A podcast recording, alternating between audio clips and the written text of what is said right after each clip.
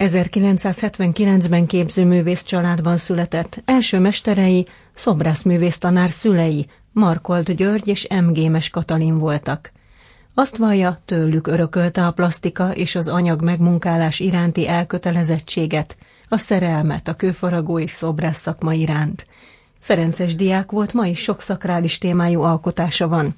Budapest mellett a Balatonparton, Egerben, Mezőhegyesen, Pécset vannak alkotásai, első köztéri megbízását 2010-ben kapta.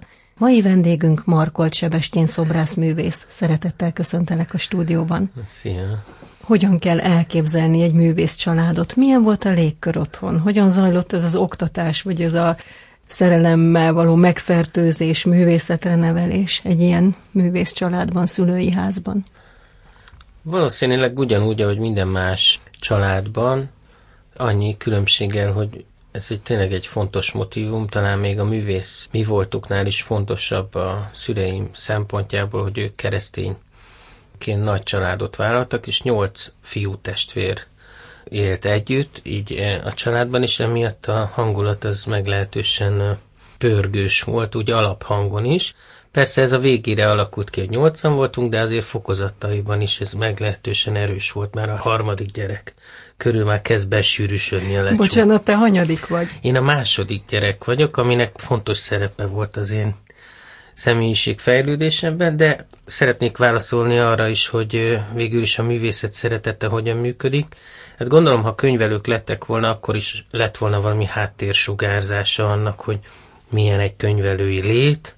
Hát a művész létnek meglehetősen erős ilyen markáns háttérsugárzása van, aminek van a pozitív meg negatív aspektusai. Hát a pozitív aspektus az az, hogy óvodától az iskoláig a rajz fejlődést ők meglehetősen tudatosan követték. Anyukám volt olyan kedves, és még amíg a cérnával bírta, és az első pár gyereknél évszámmal azzal együtt mentette el, úgymond hagyományos analóg módon a rajzainkat, tömegével gyártott rajzainkat, külön dobozokban, név szerint szortírozva, hogy mit mondtunk róla. Tehát még azokban a fázisaiban is a rajzfejlődésnek, amikor még úgynevezett motorikus fázis, vagy egy ilyen kevésbé azonosítható motivumok jönnek létre izomból, és nagyon nagy mennyiségben, akkor is úgy megkérdezte, hogy mi van a képen. És ezek rajta vannak az én kis, hát nem is tudom hány ládányi rajzom van így félretéve.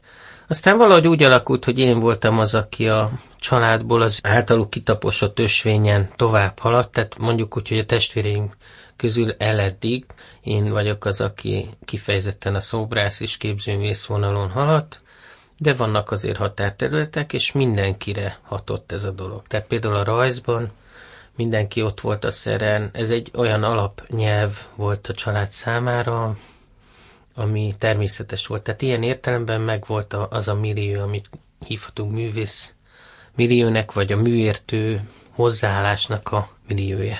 Otthon volt a műhelyük? Kiskorod óta bejártál a műhelyükbe, hát, nézted, igen, kalandos ahogy dolgoznak? életük volt.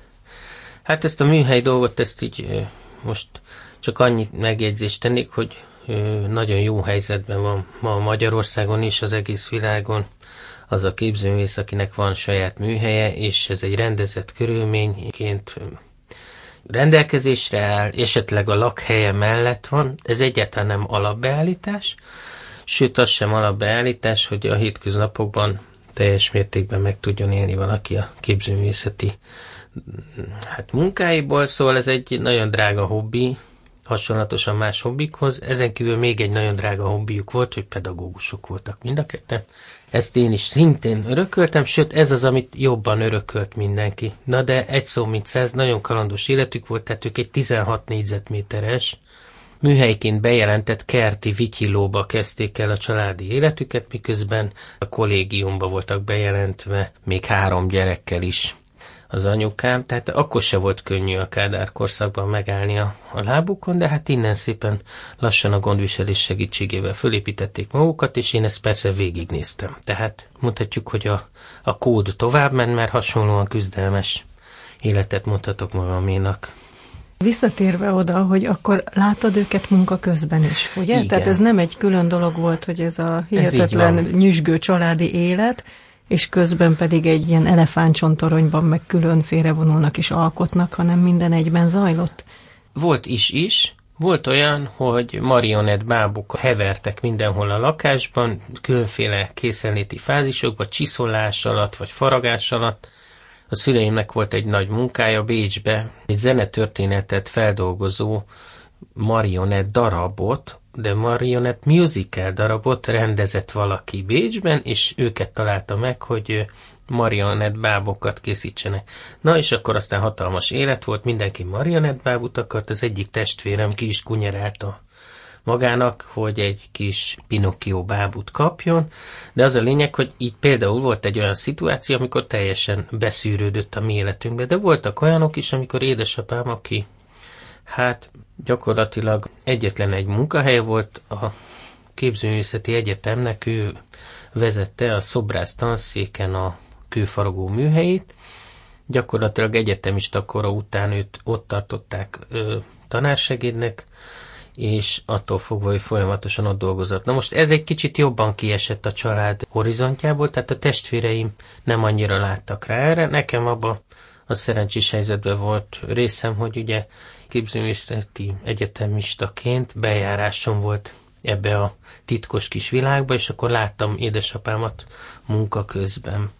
A Ferences gimnáziumba jártál, mint ahogy én is, ezt elárulom. Igen, ez köt össze minket. Igen, köt. nagyon sok szakrális témájú műved is van, de most először még a műveid előtt engem nagyon érdekel, hogy segítettek-e az atyák, felismerték-e a tehetségedet. Azért én emlékszem, hogy nem nagy a korkülönbség köztünk, én egy néhány évvel fölötted jártam, viszont nem volt annyira hangsúlyos a művészeti nevelés, a rajz, az, az talán hát legkevésbé művészettörténet egyáltalán nem volt, talán az ének volt, vagy kórus volt, ilyesmi, de, de nem, nem ezen volt a hangsúly.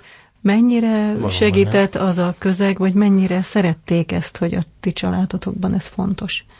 Hát egyrészt azért ismerték és szerették, mivel az édesapám, tehát eleve úgy kerültünk kapcsolatba a Ferences gimnáziummal, hogy Ányos atya aki már nincs velünk jó pár éve, valahogy megtalálta édesapámat, és a tabernákulumnak a, az előtét lapjára egy szőlőindákat ábrázoló domborművet megrendelt tőle. És én emlékszem kisgyerekként, ez neked valószínűleg sokat mond, hogy én amikor ott jártam, még át tudtam ugrálni azokat a magyar bokrokat, amik az udvart körbeveszik. Szerintem most már valószínűleg magasabbak a tető vonalánál sok esetben, ha nem vágták vissza őket.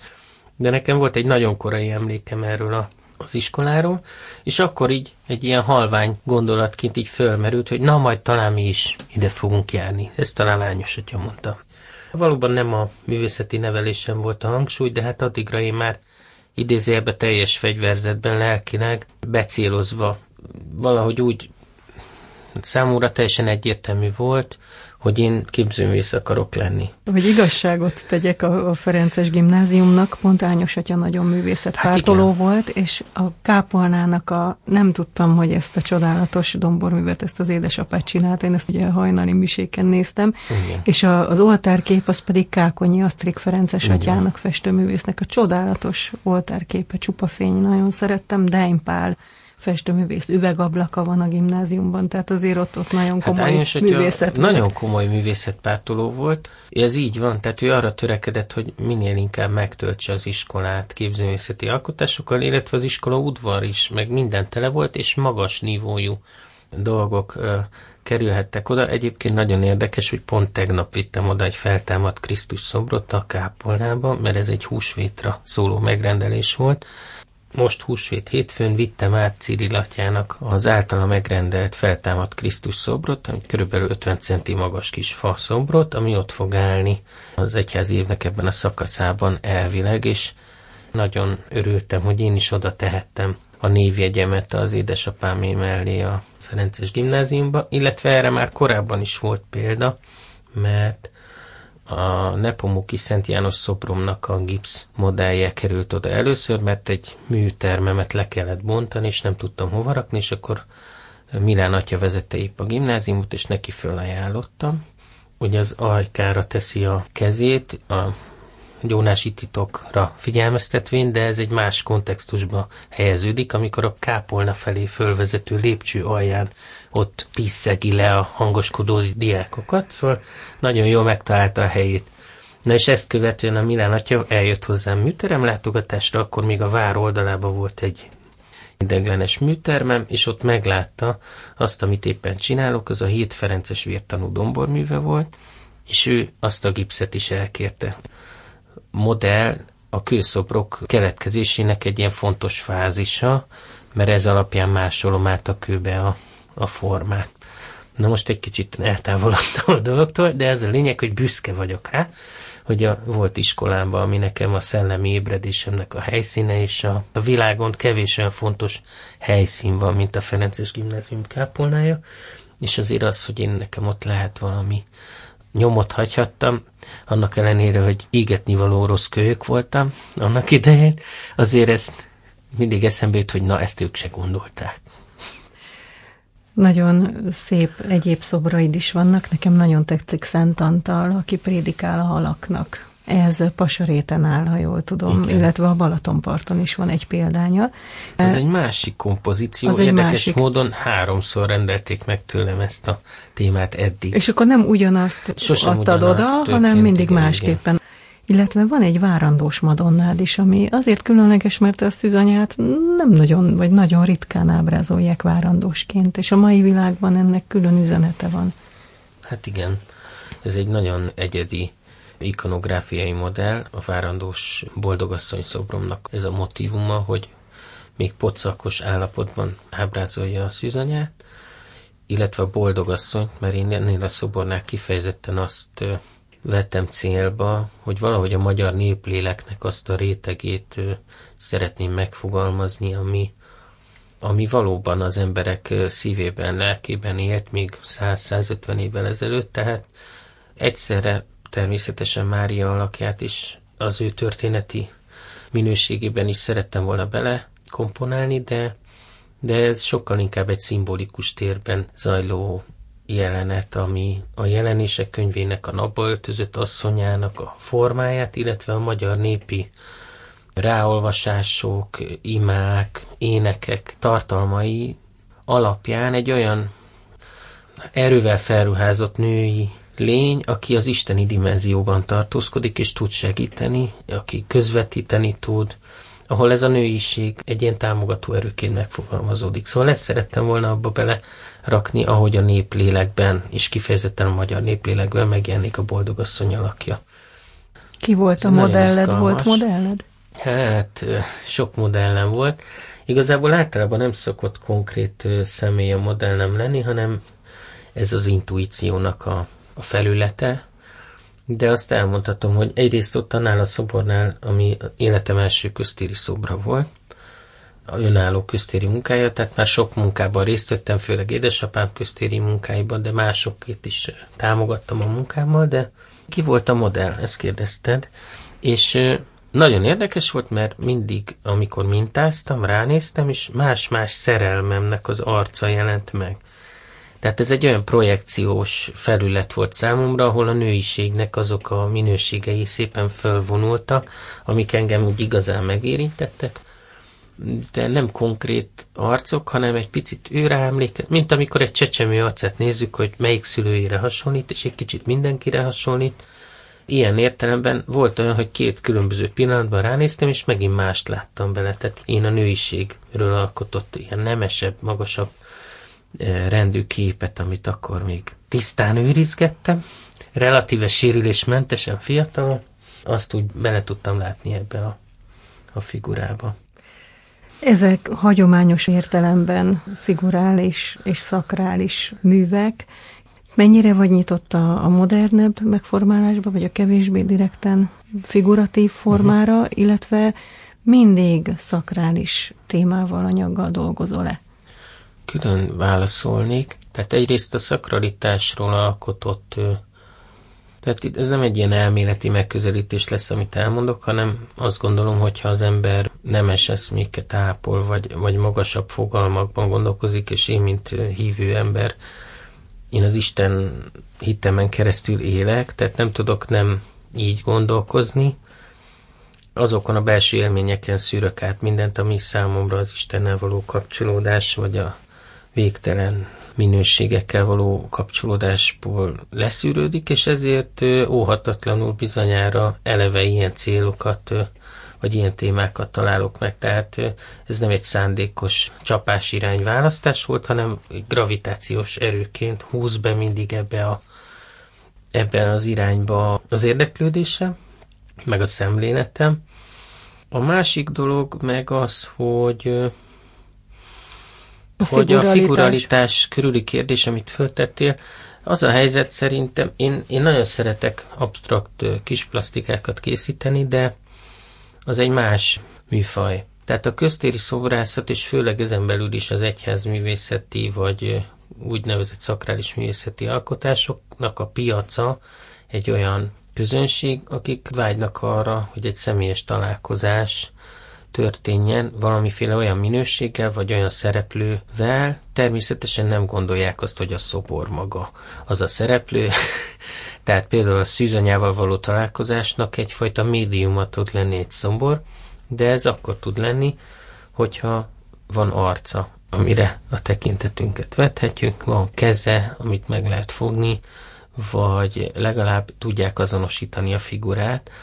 Most nyilván a bejáratott szemű vagy látásmódú, a művészeti nyelvet mélyebben beszélő, értelmező, érzékelő közeg, az tudna mit kezdeni absztrakt, szakrális alkotásokkal is, de az igazság az, hogyha egy köztéri Mária szobrot kérnek, azért általában ott van az igény, hogy keze, lába, arca legyen, tehát tudják azonosítani a figurát. Úgyhogy ilyen szempontból, és ez nincs is ellenemre, alapvetően ez egy kötött fogású téma, mert nyilván nem mehetek el nagyon messzire ebbe, illetve mondjuk úgy, hogy én nem próbálom ezt meg. Ez egyébként nagyságrendekkel nehezebb lenne a megrendelőkkel való kommunikációban, mert már én előre tudnám, hogy mások az elképzeléseink, és úgy kéne rájuk erőltetni az én formai mániáimat, vagy ilyen magánmitológiámat, tehát ez nem megy. Ez kis plastikai téren megy, és hát ami egy másik izgalmas dolog, hogy ugye a kis plastikai hát platform egy szobrász életében ez nagyon más, mint a köztéri szobrászati platform. Tehát az egyik ipari méretekkel dolgozik, mert a köztéri szobrászat nagyon komoly szakmai, fizikai, gazdasági hátterekkel, hogy legyen egy kis plastikát, gyakorlatilag egy összegyűrt papírból is lehet csinálni. Az más kérdés, hogy hogyan talál értő közegre az adott esetben nagyon szépen összegyűrt papír. Tehát, hogy Ilyen értelme én nekem, mivel a megélhetésemért való küzdelem összekötődik a köztéri szobrászattal, e pillanatban még nem tudok arról elbüszkélkedni, hogy kibontakoztattam volna teljesen a kis plastikai munkásságomat. De ez a terv, hogy időt nyerjek, hogy a saját mániáimat is meg tudjam csinálni. Most éppen mind dolgozol? Hát egyszerre egy csomó dolgon dolgozom. Van az a bohóc előadás típus, amikor a bohóc több almával vagy nem sok almával zsonglőrködik, és mindig harap egyet-egyet mindegyikből, és akkor így van, amelyik alma elfogy, de új almákat is dobnak. Na, nagyjából így néz ki az életem, és ez egyáltalán nem ideális az alkotás szempontjából, mert az ideális az lenne, hogy teljesen fókuszáltan egy munkára figyelek. De én közben ugye apuka is vagyok, meg hétköznapi marhaságokkal is kell foglalkozni, és közben megy a zsonglőrködés. A zsonglőrködés oka általában és itt most nem panaszkodni akarok, hanem az, az idő, pénz, minőség háromszög problematikája. Most ebben nem akarok mélyebben belemenni, de az a lényeg, hogy abban az esetben az ember már anyagilag elég megalapozott, akkor már nem kell újabb és újabb munkákat bevállalnia azért, hogy egyáltalán egyenesbe tudja tartani a gépet, és ilyenkor van ideje. De amíg ez nem jön el, addig gyakorlatilag hókotróként tolom magam előtt a megrendeléseket, és például ez a Krisztus szobor, ez hatalmas felszabadulás volt, hogy egy alma kiment, tehát ezt odaadtam, és ez most nincs. Azok közül, amiken most dolgozol, azok közül az almák közül, amiben Válaszolok. most harapsz, Igen. azok közül melyik a kedvenced, vagy melyiket érzed úgy, hogy most leginkább örömöt okoz, vagy leginkább kihívást jelent?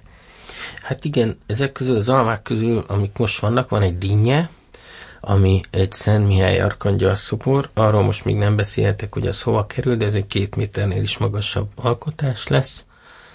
ez majd jó lassan fogy el. Csak annyit Van mondj, hogy a közönség láthatja-e majd, vagy ez, ez valami olyan lesz, belső térben lesz, ahol nem lehet belépni. Köztéren látható lesz. Aztán van egy még nagyobb dinnye, az egy teljes szentélynek a belső építészeti kiképzése, tabernákuló, szembemiséző oltár, ambó, illetve a keresztelők útnál egy ilyen kompozíciós elem. Ez egy hatalmas munka, ezt sem nevesíteném, hogy hol van, mert ezzel kések, és ez egy nagyon nagy szívfájdalmam. Ezen kívül van még egy kis boldogasszony szobor, számos öntvény, egy érem munka, tehát tulajdonképpen hálás vagyok, hogy van munkám. A színészeknek van nagy szerep álmuk általában, hogy Aha. majd egyszer, hogyha már majd megengedheti magának, vagy már akkor a befutott lesz, és nem a kis szerepeket kell, majd egyszer neked, hogyha már nem ezeket kell magad előtt görgetni, persze a megrendelések is jók, de hogyha ha egyszer majd lesz időd arra, hogy te magad válasz témát, és kötelezettség meg határidő nélkül bármit csinálj, akkor mit szeretnél? Van-e ilyen álmod, hogy valamit egyszer, na ezt majd egyszer megcsinálom? Én fordított irányba haladok, tehát nekem a nagy szerepek előbb jutnak, mint a saját belső érdeklődésemnek való hát így megfelelés, mert én vagyok a sor végén az utolsó, de ez megint csak nem panaszkodásból, de tényleg így alakult. Tehát volt alkalmam csinálni egy három méteres bronz magyarok nagyasszonya szobrot, aminek meglehetősen zaklatott volt a pályája, illetve volt például ez a várandós boldogasszony kőszobor, mondhatjuk, hogy ezek hatalmas szerepálmok, amiket nem ismertem volna megálmodni. A Szent Mihály Arkangyal is egy ilyen, nagyon fontos téma, nagyon izgalmas téma. Amire nincs időm, azok a picike szerepek, a kis kamaradarabok, azok a kis karcolatok, amiket én a belső érdeklődése mentén csinálnék. Most például próbálok pályázni arra, hogy valaki támogassa azt, hogy én létrehozzam ezt a van egy kis plastikai sorozat, ami engem nagyon érdekelne, és ez egy absztrakt dolog lenne, tehát elvonatkoztatottabb lenne. Nagyon sokat foglalkoztam család terápiás megközelítésekkel, a kollektív tudat, illetve a családi berögzült kódok, hogy hogyan hatnak egy adott személyiségre. Ugye ez általában az önismeret mentén bomlik ki, hogy mi minden bajom van, meg hogy hogyan kéne jól lenni. Na most ezzel nagyon szívesen foglalkoznék, tehát van egy olyan elképzelésem, hogy végigkövetve az emberi pszichológiai fejlődés sorát, lereagálnám azokat a fontosabb kérdéseket, ami egy embert meghatároz. Ehhez az kell, hogy legyen idő. Kedves hallgatóink, Markol Csebestén, szobrászművész volt a vendégünk a Mesterfogásban. Köszönöm, hogy itt voltál a stúdióban. Én is köszönöm a lehetőséget. Kollégám Urbán Péter hangmester nevében is köszönöm megtisztelő figyelmüket. A szerkesztőt Posgai Nórát hallották.